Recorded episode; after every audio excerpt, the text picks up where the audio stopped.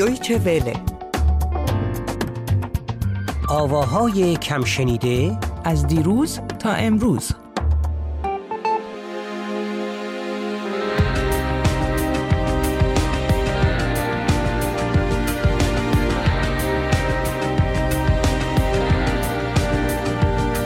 در خواب رفته بودم. که ناگه بشنیدم صدایت ز دور دست آسوده با برباد رد زدی صبح فردایم توی درد و درمانم. به چشمم بنگر که صد راز پنهانم. به صد آهنگم توی نگاه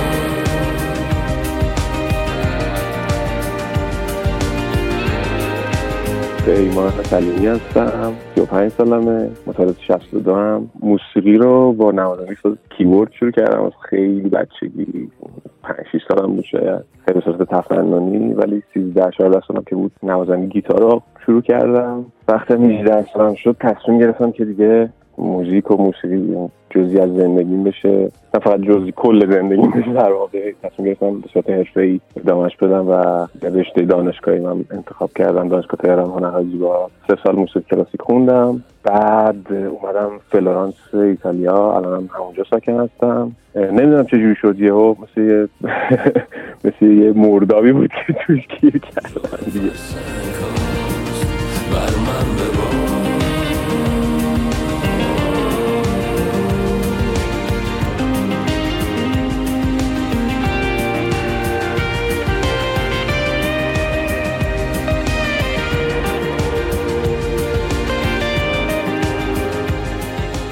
درود بر شنوندگان ارجمند و میترای گرامی.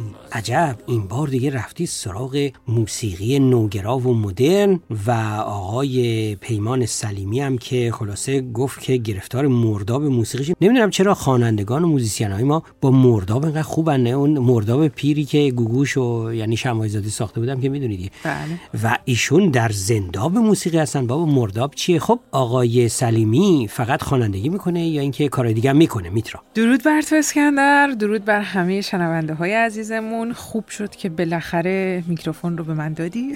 ای بتونم دو کلوم ببین, حرف بزنم. ببین حالا دیگه تفرای منو ایشون یاد گرفته. در مورد آقای سلیمی بگم. عجله داری امروز. سری می‌خوای ببینی آقای سلیمی چیکار می‌کنه و فقط می‌خونه یا مینوازه یا آهنگسازی نه خب می‌کنه؟ دیگه هر کی سلیقه‌ای داره و به قول معروف صلاح مملکت خیش و از این حرفا و حالا بله. بگو دیگه. خب پس اصلا بریم صدای خود پیمان رو دوباره گوش بدیم که در مورد این بریم. صحبت کرده بمونیم و صحبت های پیمان رو گوش بدیم. بیشتر کار نوازندگی می‌کردم وقتی ایرانم که بودم. از همیشه آهنگ می نوشتم من اولین کارامو به فارسی اولین ترانه ها در واقع هم 16 17 سالگی نوشتم. اکثرش هم خب در اون سن تو اون سن معمولا با مضامین عاشقانه و بعدش متا خیلی قصد جدی برای اینکه خودم بخونم کارا رو نداشتم. خیلی برای این اون کار می نوشتم بعد که به فلورانس اومدم برای ادامه تحصیل اومدم. یهو نمی‌دونم چی شد که احساس کردم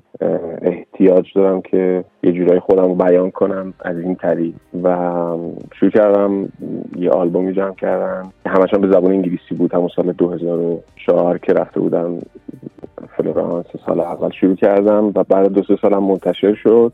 اسم آلبوم The Curtain هست که همه از همون آلبوم شروع شد. یه کاری داشت به نام 10,000 Miles Away که خیلی استقبال شد ازش. همین تم مهاجرت و دوری و نوستالژی و همین چیزایی که همه ایرانی که خارج از کشور زندگی می‌کنن می‌تونن باش ارتباط برقرار کنن. توی اون آلبوم خیلی چشمگیر بود. به چشمم بنگر که صد راز پنهانم به صد آهنگم توی نگاه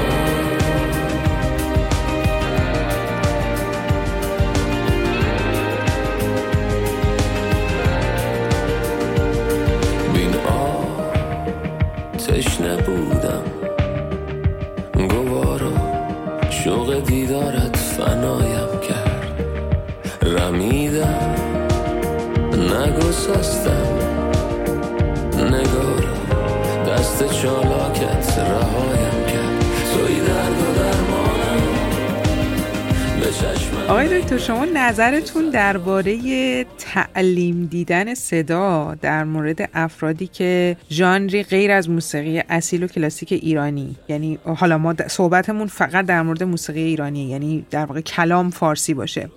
چی هستش؟ حالا گفتم موسیقی اصیل و کلاسیک خب مسلما باید بدن تعلیم ببینن ردیف ها رو یاد بگیرن چم و خم کار رو یاد بگیرن. اما در ژانرهای دیگه در سبک های دیگه نظر شما چیه؟ مثلا حالا توی موسیقی غربی خب مسلما کسایی که می‌خوان برن اپرا بخونن باید تعلیم ببینن. اما جز اون چی؟ اولا که این عنوان ها رو تیکه پاره نکن که من مجبورشم یک نظر خیلی صاحب سوپر صاحب بدم. اولا که این عنوان ها مربوط به کار دیگه میشه. و از نظر موسیقایی من کاملا همتراز تو هم نگاه کن ببین این دفعه شنوندگان گرامی تا رو خدا شما بگی ببین من اون چه که یا بشنو اون چه که تا به حال من دیدم اینه که باید گفت متاسفانه وقتی که کار از اون موسیقی که حالا بهش فاخر میگن یا اسمهای به قول تو بزرگتر رو اینا روش می‌ذارن جدا میشیم دیگه همه فکر می‌کنن که همطور میشه خون. در صورتی که به محض اینکه تو به موسیقی غربی نزدیک میشی اولین چیزی که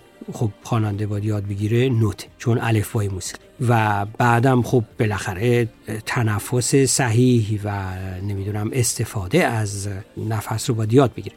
و اینکه خیلی هم خوبه که حتی کسی که مثلا موسیقی پاپ می‌خونه در ژانرهای دیگه هم یه تجربه بیاندوزه ولی من می‌دونم که تو خود چیزی در چنته داری که این سوالو می‌کنی. پیمان در چنته داره بشنویم. من فکر کنم غیر از موسیقی کلاسیک حالا چه کلاسیک غربی چه موسیقی سنتی ایرانی اگه کسی سبک دیگه کار می‌کنه هیچ لزومی نداره. که حتما تعلیم ببینه یا مثلا به صورت آکادمیک روی این قضیه صدا کار کنه. شاید خیلی وقتا نتیجه عکس بده و اون شخصیت و اون خاص بودن صدا حتی از بینم بره. بخاطر اینکه شما اگه در طول تاریخ نگاه کنید تمام سینگر سانگرایتر هایی که از باب دیلن تا لئونارد کوین اینا هیچ کدوم هیچ کدوم تعلیم آواز ندیدن. یعنی اینقدر قضیه حسی بوده و کل کارشون بر اساس یک نیازی بوده که توی خودشون حس می‌کردن که بیان کنن. یه سری حرفا داشتن بزنن و هیچ کس هم اون حرفا رو بهتر از خودشون نمی‌تونسته بزنه. اینه که شروع کردن به خوندن و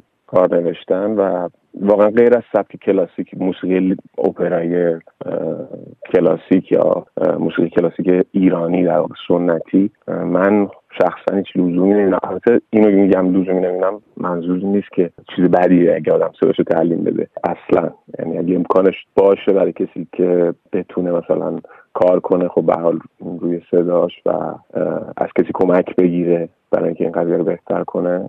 چه, چه بهتر. ولی من شخصا این نگرش آکادمیکو درست نمی‌دونم. توی این سبکا خودم همیشه یه جورای احساس کلافگی کردم.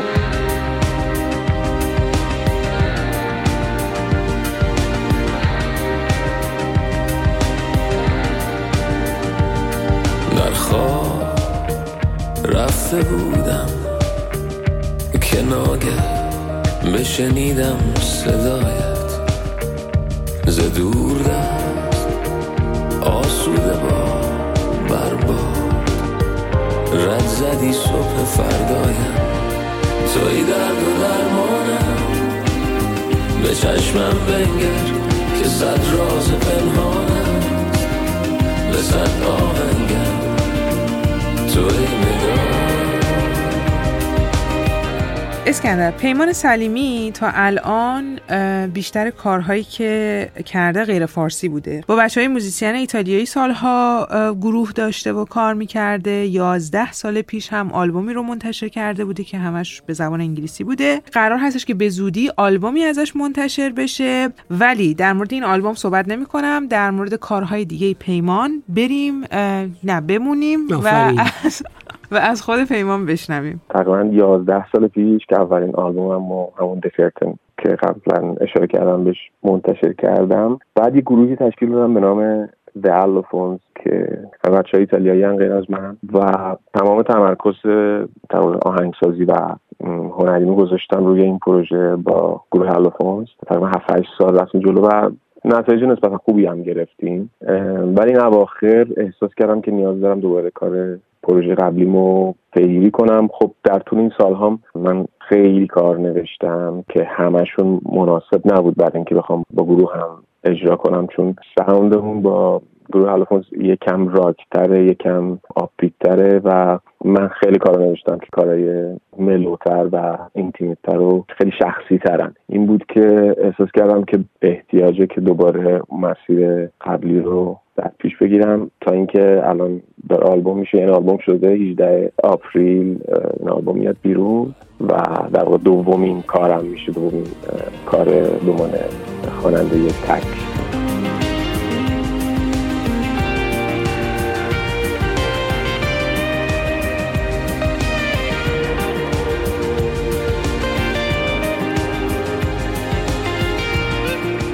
اینجوری که میگی پس آهنگ پیمان هنوز رسمی منتشر نشده دیگه. ببین ما کی هستیم که آهنگ پخش نشده رو هم در برنامهمون پخش می‌کنیم. خب دیگه. بله. آهنگ رج که تا الان تکه های کوتاهی از اون رو لابلای صحبت هامون شنیدیم. همونطوری که پیمان هم گفت تازه قرار هستش که در قالب آلبومی در آپریل 2019 منتشر بشه. بله.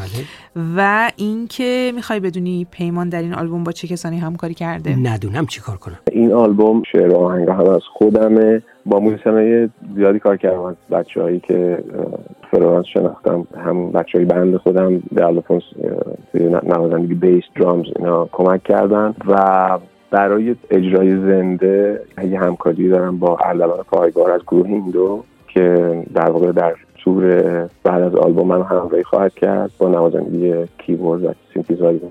تورمون هم پنج تا کنسرت که توی اروپا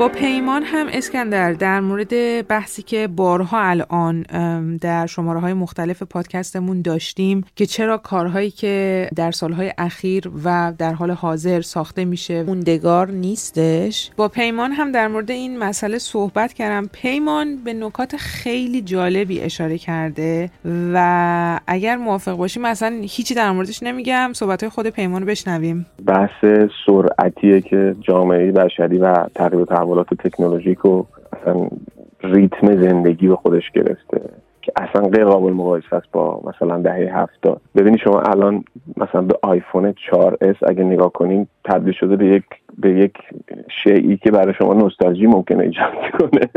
یعنی اینکه انقدر سرعت این قضیه رفته بالا انقدر سرعت ریتم زندگی رفته بالا که به یه چیزی که مثلا 5 سال پیش مثلا ابزار کارتون بوده نگاه می‌کنیم اه چقدر زود همه چی expire شد چقدر زود تاریخ مصرفش گذشت. در صورتی که مثلا چه می‌دونم اگه مثلا سال 1375 شما به یه عکسی نگاه می‌کردی از سال 1360 اونقدر تغییر خاصی صورت نگرفته بوده در سبک زندگی استایل زندگی. من این قضیه که ریتم زندگی رفته بالا و سرعت زیاد شده باعث میشه که کلا هنر هم و محصول هنری هم یه جنبه مصرفی به هر حال به خودش بگیره و اینکه مردم آدما نه حوصله دارن نه وقتشو دارن و نه دیگه جزء شخصیتشونه که برن و روی چیزی focus کنن تمرکز کنن و بخوان دل رو بکشن بیرون. شما مثلا ویدیوهای اینستاگرام ها نگاه کنی یه دقیقه است. چون واقعا بیشتر از یه دقیقه مردم اصلا حوصله ندارن ویدیو تو تا ته نگاه کنن. در صورتی که مثلا دهه هفتاد مثلا گروه های راک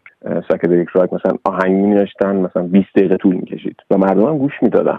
سولوی گیتار مثلا 5 دقیقه طول می‌کشید. گوش می‌دادن و چون یه حوصله ای بود و یه نگرششون به زندگی خیلی فرق می‌کرد که می‌رفتن تو کنه غذایا و خیلی عمیق می‌شدن رو مسائل. این باعث می‌شد که هنرمند هم یعنی اون طرف قضیه هنرمند وقتی می‌خواست کار هنری ارائه بده خب اون هم وقت بیشتری میذاشت برای محصول فرهنگی که می‌خواست ارائه بده و خود به خود عمق بیشتری می‌گرفتی مسئله. و اون چیزی که ارائه می‌داد انقدر لایه های مختلف داشت که در طول زمان به حال موندگار می‌شد. یعنی شما مثلا کارای چرا کارایی مثلا کارایی که باروجان برای گوش انجام داده رو مثلا میشنوی هنوزم می‌بینی که وای چه کاریه. چرا مثلا آهنگ بیلیت مایکل جکسون رو گوش می‌کنی؟ میگین وای انگار همین دیروز نوشتن واقعا یه برهی از تاریخ بودی برهی از زندگی بود که کاملا فرق می‌کرد با شرایط امروز جامعه ما. که خیلی تاثیر می‌ذاره دیگه. این الان به نظرم هنرمندا خیلی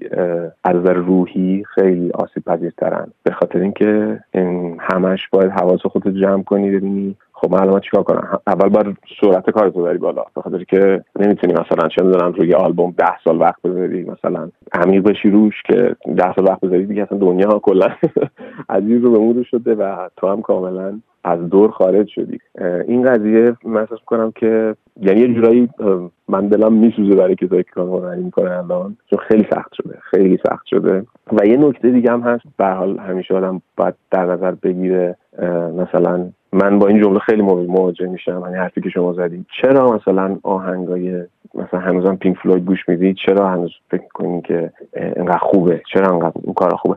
این قضیه که کی اول رسیده به یه سری به یه سری امکانات مثلا خود گروه پینک فلوید دسترسی داشتن به یه سری effect های صدایی که قبل از اونا هیچ کس دیگه ای دسترسی نداشته.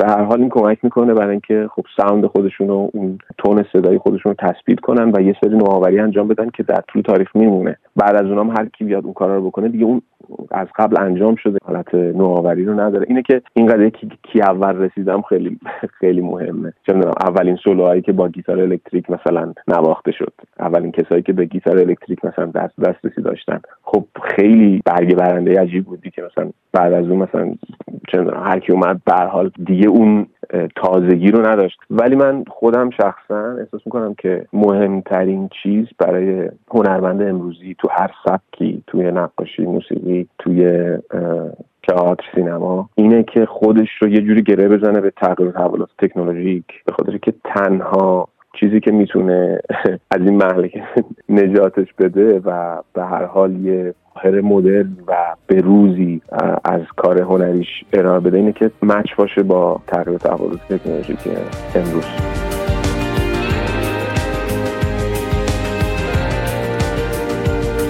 بین تشنه بودم گوارا شوق دیدارت فنایم کرد. رمیدم نگسستم. نگار. دست چالاکت رهایم کرد توی درد و درمانم. به چشمم بنگر که صد راز پنهانم به صد آهنگر چه گشتم نمی‌دانم. به چشمم بنگر که پستان تابانت جور فرسنگ بر من ببان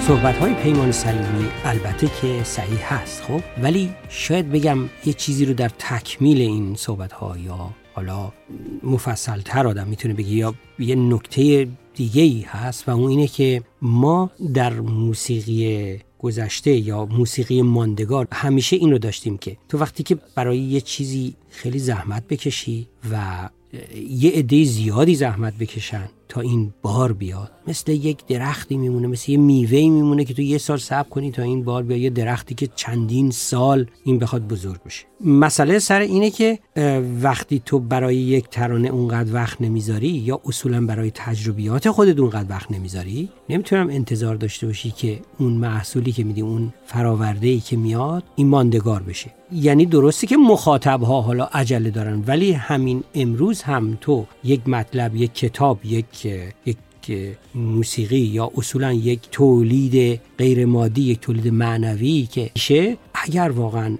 ارزش خیلی ویژه‌ای داشته باشه بالایی داشته باشه ماندگار میشه. این من قبول ندارم که همه چون بی‌حوصله شدن و همه چی دیگه گذرا شده. نه ما چیزای ناگذرا هم داریم. همین امروز هم داریم. اما خب به شرطی که مثلا تو یک رومانی رو بخونی که این رمان یا اون طرف نابغه بوده باشه که این رمان نوشته در مدت کوتاه یا اینکه با کار زیاد و سالهای زیاد تعمل زیاد اینو تهیه کرده باشه. خب همونطوری که پیش از این هم گفتیم به زودی در واقع به زودی که میشه سال 98 ایران تور پیمان سلیمی با گروهش در مورد این آلبوم آغاز میشه در مورد تاریخاش پیمان برامون میگه بعد از صحبت های پیمانم اگر موافق باشی قطعه رج رو به صورت کامل بشنویم و دیگه چی بگیم؟ دیگه واقعا می‌تونیم بریم به قول تو و بگیم که درود بر تو و درود بر شنوندگانه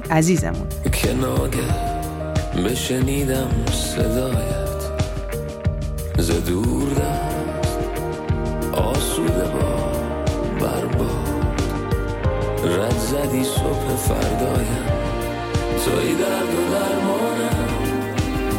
به چشمم بنگر که صد راز پنهانم.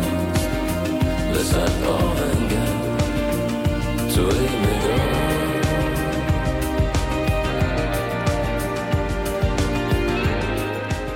با اردلان پایور از گروه این دو یه تور خواهیم داشت. پنج تا کنسرت در اروپا. از 18 April 2019 شروع میشه در فلورانس. 20 April پاریس. 23 برلین. 25 استکهلم. و 27 هم لندن. برای تابستون 2019 در آمریکا و کانادا داریم روش کار می‌کنیم.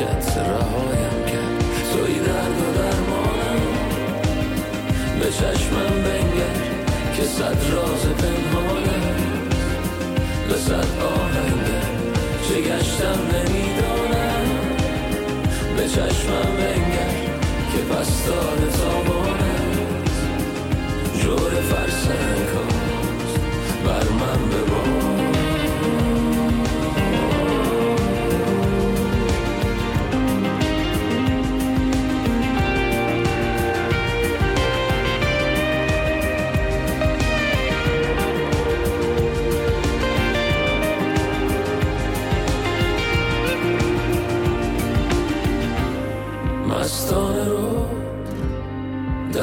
جان من که از فردامان نشان نیست. پروانه شد در خواب من که این طوفان را کس امان نیست. در صد کوچم چشم در راه تو آه از انتظارت سویدای تو. آتش